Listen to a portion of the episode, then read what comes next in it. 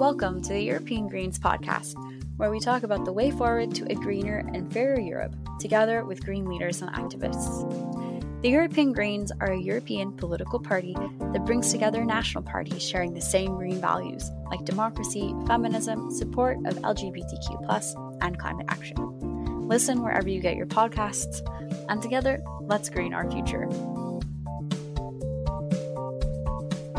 Hi there, listeners. I'm Sarah, and you're listening to a new episode of the Green Talking Heads. This is the second part of the focus episode on the Digital Service Act. In part one, we had a very insightful conversation with Green MEP Alexandra Geese, and as always, as we like to have different perspectives on topics that we explore, um, for part two of the episode, we invited Jan Penfrat to be our guest for today. Jan is a senior policy advisor for EDRI, which is the European Digital Rights, uh, an association of civil and human rights organizations from across Europe that he will tell us more about. Jan has a background in freelance reporting on topics such as technology, internet regulation, IT security, and open source software. He started his career as a policy consultant, and as part of his role at EDRI, he's in charge of platform regulation, access to data, online disinformation, surveillance, and telecommunications. So, in today's episode, we discussed the context around the Digital Service Act and the fine line between giving power back to the users, but also protecting them in many aspects. The resistance against the DSA coming from different organizations, member states, lobbyists, and so on, and also the limitations of the DSA as it stands today. Enjoy the episode.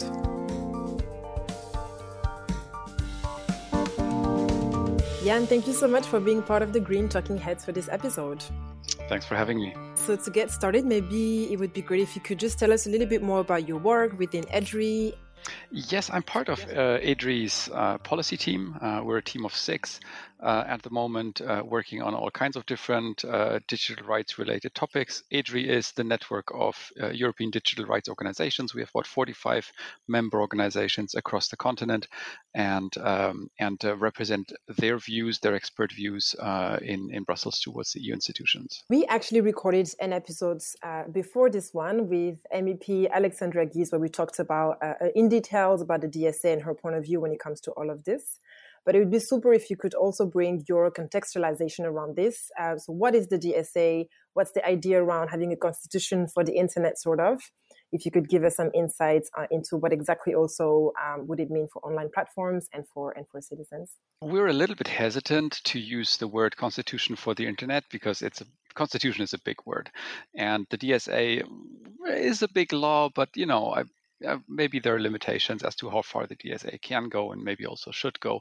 Um, just to say that the, the, the goal of the DSA is to uh, create additional obligations on online platforms or um, you know more broadly said online intermediaries. So those companies who sit in between users or in between users and um, and companies uh, and uh, and to uh, regulate how these uh, intermediaries or platforms uh, have to deal with um, the stuff that users upload um, and the stuff that other uh, companies uh, provide and what are the responsibilities of an intermediary or an online platform when they host this kind of content? What happens if uh, content is potentially illegal? Um, who's responsible for taking it down or for assessing whether or not it's illegal under which jurisdiction? And so on and so forth. And in addition um, legislators uh, in the eu have figured that they you know they can use this law to go a little bit further than just tackling this liability question uh, for user content and uh, set a number of other standards and rules for how online platforms should behave um, in order to minimize the risks that potentially emanate um, from those uh, from those platforms. And uh, you know, if you look at social media platforms in particular, such as Facebook and Twitter, um, you see that the way that they distribute and promote or also hide certain types of content uh, does create problems in, in many situations and is certainly very opaque. Uh, and uh, I think that's one of the things that the DSA can and, and, and should be tackling. I think uh, one of the aspects of the DSA that's really important um, is is around you know giving the power back to the users, uh, which I think a lot of citizens still don't really know um, about or how to approach. And so you know around like lowering the standards for online users to introduce legal claims, for example, and sort of, or at least start to potentially fight back against um, some of the online giants, demanding clear answers uh, for their content being deleted, for example. Could you please provide a little bit more explanation on, on these specific parts for our listeners to better understand, maybe? Yeah, empowering users is is something that's incredibly useful um, and and and something that DSA can and should be should be trying to achieve. Um, but I also want to point out that there is a fine line between um, giving power back to users to determine that for themselves um, how they want to use um, online tools and and what kind of content they want to be exposed to or interact with, but at the same time not overburden the individual with choices to be made um, and therefore making it in effect impossible possible to actually take a real choice. And a good example are uh, cookie banners or consent banners as they're called. So pop-up windows that you know make our online lives really horrible because they um, they they basically block us whenever we go on a website and then we need to make like super complicated choices about which one we want to agree to and not agree to and cookies and so on. Um, so this is one of the i think the, the negative examples we could keep in mind where where the legislator tried to give power to to to users but then the industry basically destroyed the functioning of that system by overburdening users with choices that they cannot reasonably um, understand and comprehend and make a good choice uh, around it. Um, we also call this dark patterns. Um, so the, the, deliberate misleading of users to click, okay, yes, I want this, even though in reality people would probably rather not uh, accept cookies. And, as, and, I think this is the fine line that the DSA needs to tread um, to find a good balance. And on the one hand, yes, give power to users where we can reasonably expect them to exert and, and use this power, but also protect them from um, uh, from abuse uh, by by online companies um, in cases where we cannot expect uh, every individual user to take an informed decision on these kind of things. And so I, I think in terms of uh, abuse, actually, and, and, maybe an area where there's a need for more protection as well, uh, would be advertising surveillance. And so that's also something that we that we discussed um, with MEP Alexandra Geese last time, who provided us with you know some really good context around that. Uh, and what would you think would need to be implemented in terms of like you know policy that would be most efficient around specifically advertising surveillance? Uh, for um, for advertising, um, we from EDRi side, we very much support the position that Alexandra Geese has formulated. Um, there is no, like the way the advertising system online works today, there is no way that an average user can possibly comprehend and make a make an informed choice about whether or not they want to be tracked for advertising. Just because the tracking system behind it, the way that personal data is then collected and shared um, and and repackaged and profiled, um, is is so complicated and involves so many different parts parties that most people have never heard of um, that this is not realistically possible. And I think it's important to point out that this is also where we hit the limits of what GDPR, you know, the big data protection rules that the EU has implemented a few years back, has its limits. As as as as much as we like GDPR in terms of protecting people's data, um, when it comes to online advertising, there is there is only so much that the GDPR can protect us uh, because uh, it is so difficult to uh, as for user to to really understand what's going on in in terms of data use for advertising in the background.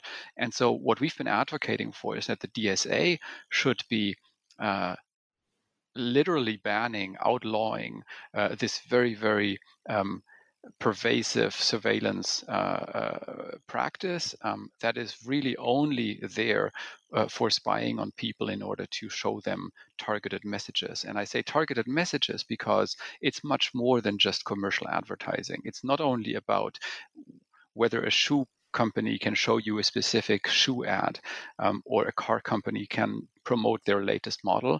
It's about anybody who has money can being able to push any type of political or issue based message to a pre selected targeted audience uh, abusing uh, using their vulnerabilities or the the specific sensitivities of that audience um, against them basically.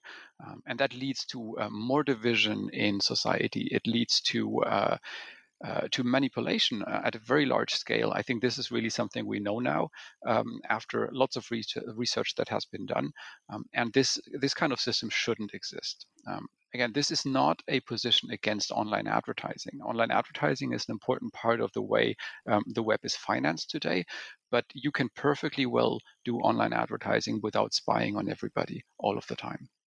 So, so one aspect that I also wanted to uh, touch on and discuss is around the pushback and the resistance, because you know, obviously, I think for the both of us, it sounds very clear the step that could be implemented to protect um, users.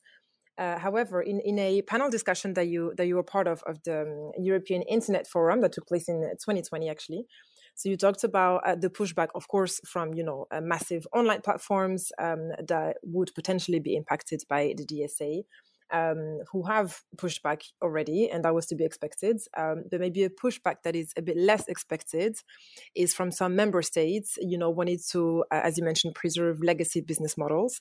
And so, if you could tell us a bit more about, you know, where uh, and why is this resistance there? Where is it coming from? Th- that's a really good question. There hasn't been so much change since 2020 actually there's the same people the same organizations and businesses um, pushing back uh, against these proposals um, mostly with the same arguments um, they're trying to protect their legacy business model they're trying to protect um, the way that, that they've been doing advertising since ever. Um, parts of this resistance is orchestrated and also co-financed by the big tech industry itself.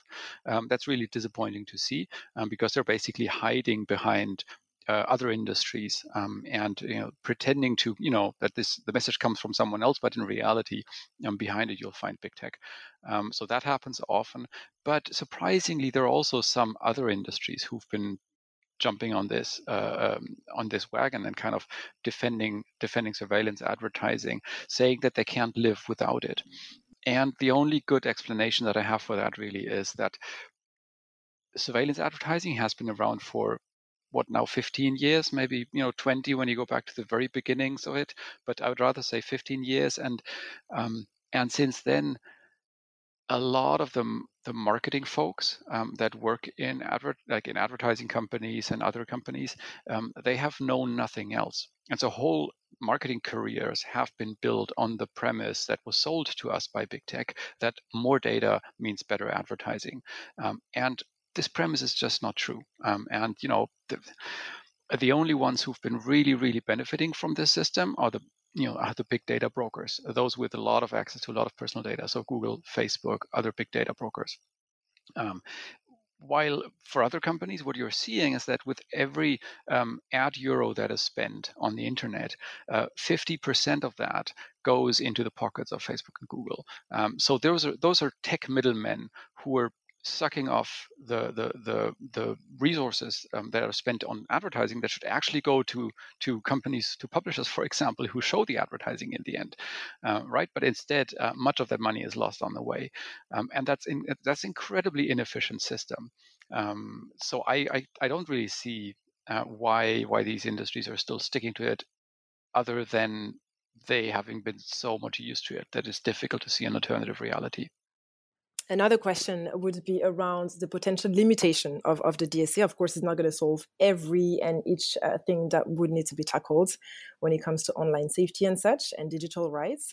So, what would you see right now as being the limitations of, of the DSA? What do you think like are the aspects for which we will need to go further in terms of creating a safer internet and, and holding online platforms accountable as well? I see two big limitations. The first limitation is something that it's really nobody's fault. Um, I think it um, comes from the origins of where the DSA proposal comes from, and that is the scope.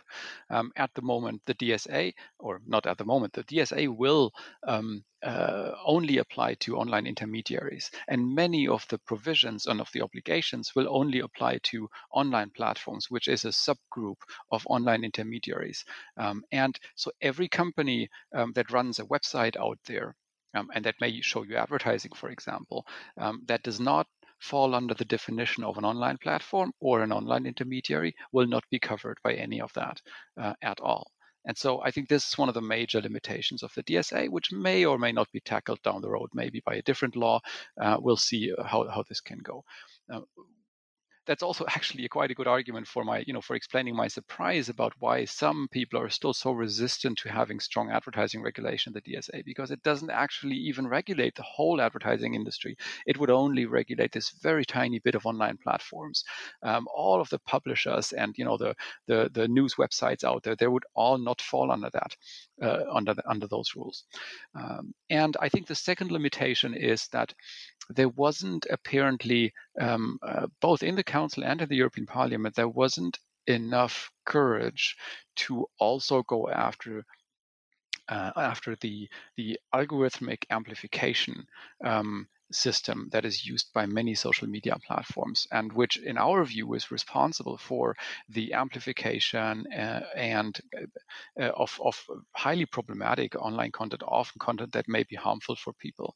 And um, a lot of the debate around uh, this kind of content has been um, uh, has been focusing on how to delete it um, as quickly as possible, whereas we would have hoped uh, to shift the debate towards uh, towards asking who is deciding which content is promoted and which content is is being hidden um, and and who has which kind of interests do these parties have? Now what we're seeing at the moment is that online platforms do this very much by themselves um, and their uh, commercial interest is of course to make people stick to their screens for as long as possible stay on the platform see as many ads as possible click on as many stuff as possible because that means engagement means collecting more personal data means more money for the platforms. And that incentive structure makes it impossible for us to use those platforms for anything, well, useful, really, I have to say. So, everybody who believes that we can use Facebook or Twitter for a healthy public debate or political campaigning no, not going to work because those platforms have never been conceived that way. They haven't been built for that purpose. They've been built for an entirely different purpose, which is keep, keep people sticking to the screens, show them as many ads as possible. Um, and as long as this um, uh, this this difference is there, uh, we're not going to be able to use this infrastructure for uh, what we need it for. For example, having a healthy public debate. And so this, I think, is a limitation in the DSA that we can't, we won't be able to tackle this this time around. Um, obviously, I hope that if in a few years maybe we'll realize um, that we have um, looked at this problem too narrowly, um, and that, for example, giving people more choice in how content is being recommended to them um, is an important aspect, and that maybe we can add this later on uh, to regulation. And and so just I would like to to come back a little bit where you mentioned uh, uh, the algorithm as well. Uh, what would it look like to have an ethical algorithm, basically? And uh, there's there was also a lot of conversations around the algorithm being sexist and racist and you know homophobic and all of the things. So what would it look like to have an ethical algorithm?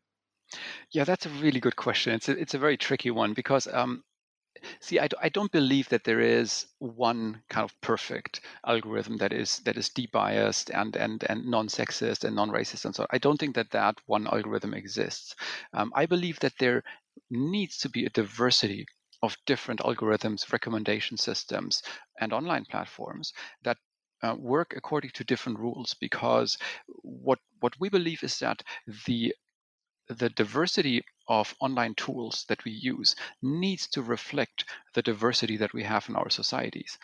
Uh, it's a for us it's a hideous idea that it would be possible or a good idea to assemble 3 billion different people uh, who live under different cultural norms and different languages and with different backgrounds and preferences in different jurisdictions to kind of put them all onto one global platform that is then governed by venture capitalists based in Silicon Valley. This is just such an outrageous idea that I, I can't even say why we did this in the first place. So because we're all different um, uh, on, on this on this earth, I think it's just a reasonable demand to say let's have the internet reflect this diversity. Let's make sure there is as many different platforms as we need um, and as many different algorithms as we need for people to be able to choose um, the ones that fits their purpose and their needs best. And that kind of choice um, and and offer is something that would be incredibly uh, powerful for people to be better protected on the internet if someone is happy to you know to have very very violent online debates with people, sure, you know, go for it. Go to a platform where, where this is allowed. If you want more of a safe place um, with debates focused around politics, where you can have like, you know, in-depth discussions, go to an online community that allows that.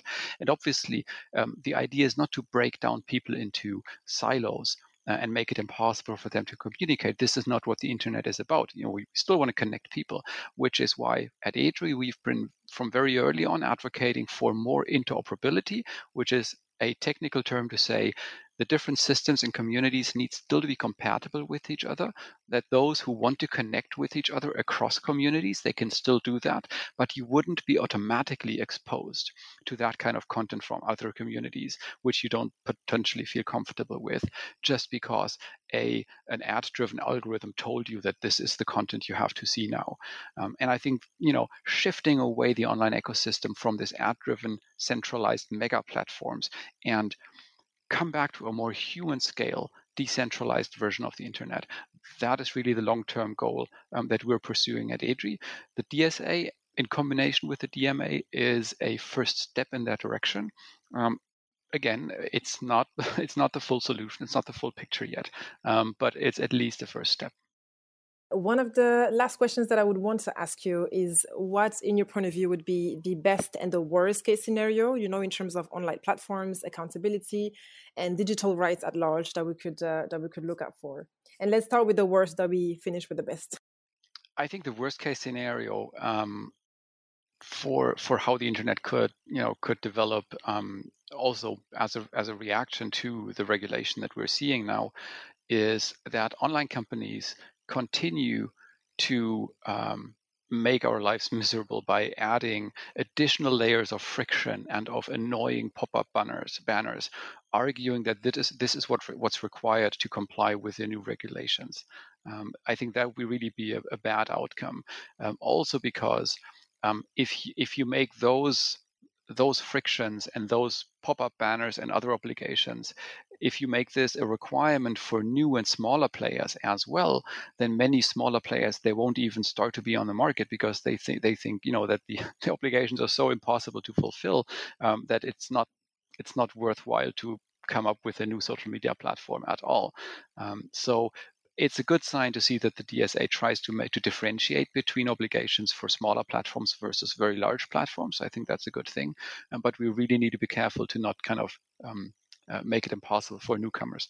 Um, but you know, the worst case could you know could be even even worse if the Commission um, or the EU comes up with more um, problematic legislation down the road, including legislation that breaks end-to-end encryption, people's privacy, um, legislation that uh, uh, that cements the power of the biggest tech companies rather than breaking it up.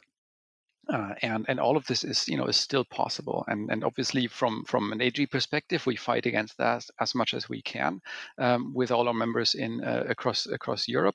Uh, but we're not the only ones lobbying around here right? Um, so there's a lot of pressure to come up with legislation that limits the rights that people have when they go online and that exposes them to additional risks. Um, and and so there's a lot of worst case that could could be happening but I also want to be, say something positive, of course, um, because it's not all bad. Because it could also turn out that the combination of DSA and DMA if they're passed strong enough uh, with the provisions that we have seen um, proposed mostly by the European Parliament, but some also from the Council, um, we may also see that the power that the biggest platforms have today is actually shrinking and that over time we will see competitors coming up. We will see more community projects coming up that are building online tools for people rather than for ad profit.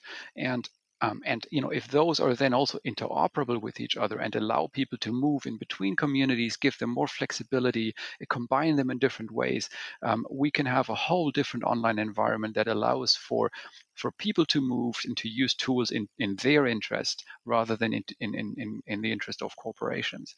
And this is really something that we'd be hoping for um, for the future. But I think for this to really happen, we'll need a couple of more layers of regulation. Maybe we'll need a breakup of big tech companies. I don't know. Um, I think that is for, for competition lawyers to to answer as a question. But definitely a, a longer road to go. Um, but we're ready to, you know, we're in this for the for the long term. So looking forward to to fighting more fights. Just a quick ask uh, if you could define the, the, the, DMA that you mentioned a few times, which I know it comes sort of like complementary to the DSA, just for our listeners to know the reference. Yeah, so the DMA is the Digital Markets Act, which has been proposed alongside the Digital Services Act. And the DMA really focuses on the behavior of what is called the gatekeeping company. So the biggest of the biggest, you know, Google, Facebook, Amazon, Microsoft, Apple, um, those companies, what are they allowed to do? What are they not allowed to do? Um, which kind of behavior of these companies uh, constitutes an abuse of their dominant position. Um, and I think this is a very important law to complement what the DSA is trying to do. And as a last thing, just maybe if there's anything um, that we could look forward to that EDRi or yourself are working on as something that you want to promote, let our listeners know about, uh, now would be the time the next big things that we're working on is, you know, they're focusing on uh, the protection of people against biometric mass surveillance, uh, which is a topic that has been uh, following us around for a while. Um, we're also heavily working on the regulation of artificial intelligence. So, how can AI algorithms um, define our lives? Where, how can we defend ourselves if we're judged, you know, uh, uh, uh, wrongly by by an algorithm using artificial intelligence? These are really things to watch out for because this is also areas in which the EU wants to to wants to legislate. Um, and so have you know that ha- that has potentially um, tremendous effects on on people's lives. Uh, if you want to reach out to EDRi, don't hesitate to go to edri.org. Uh, on our website, you'll find email addresses, telephone numbers uh, to to get in touch. Um, there's always a possibility to donate to our work and support it that way. Um, we're at the moment 14 people based in Brussels, but you know, this is not nearly as many as big tech companies have. Uh, if you take like lobby offices from Google or Facebook or similar, um, they have all you know multiple times the staff that we have. So um, every contribution is highly welcome. Um, and if you want to be active yourself, we have 45 member organizations. Many of them work with volunteers. Please check out the EDRi members um, that are um, based in your country, um, and that's always always much appreciated. Amazing. Thanks so much, Jan. Thanks for your time. Sure, absolutely. Thanks for your questions. Thanks a lot for listening to another episode of the Green Talking Heads on the Digital Services Act. It was really interesting to have Jan's clear cut answers on this topic and how he started by sharing how his organization is a bit hesitant to call the DSA the so called Constitution for the Internet as you know he then laid uh, what he thought were the limitations of the DSA and what would need to be invested further when we talk about creating a safer online world, as well as holding uh, the big platforms accountable. So make sure to have a look at EDRi's website and do keep an eye on all the projects they are active on. Plus, if you can, donate and spread the word to support the very important work they do. And also, of course, don't forget to follow the European Greens on all social media and subscribe to the podcast on your favorite podcast platforms. Tell your friends, tell your colleagues. And thanks again for listening. Stay tuned for the upcoming episodes of the Green Talking Heads.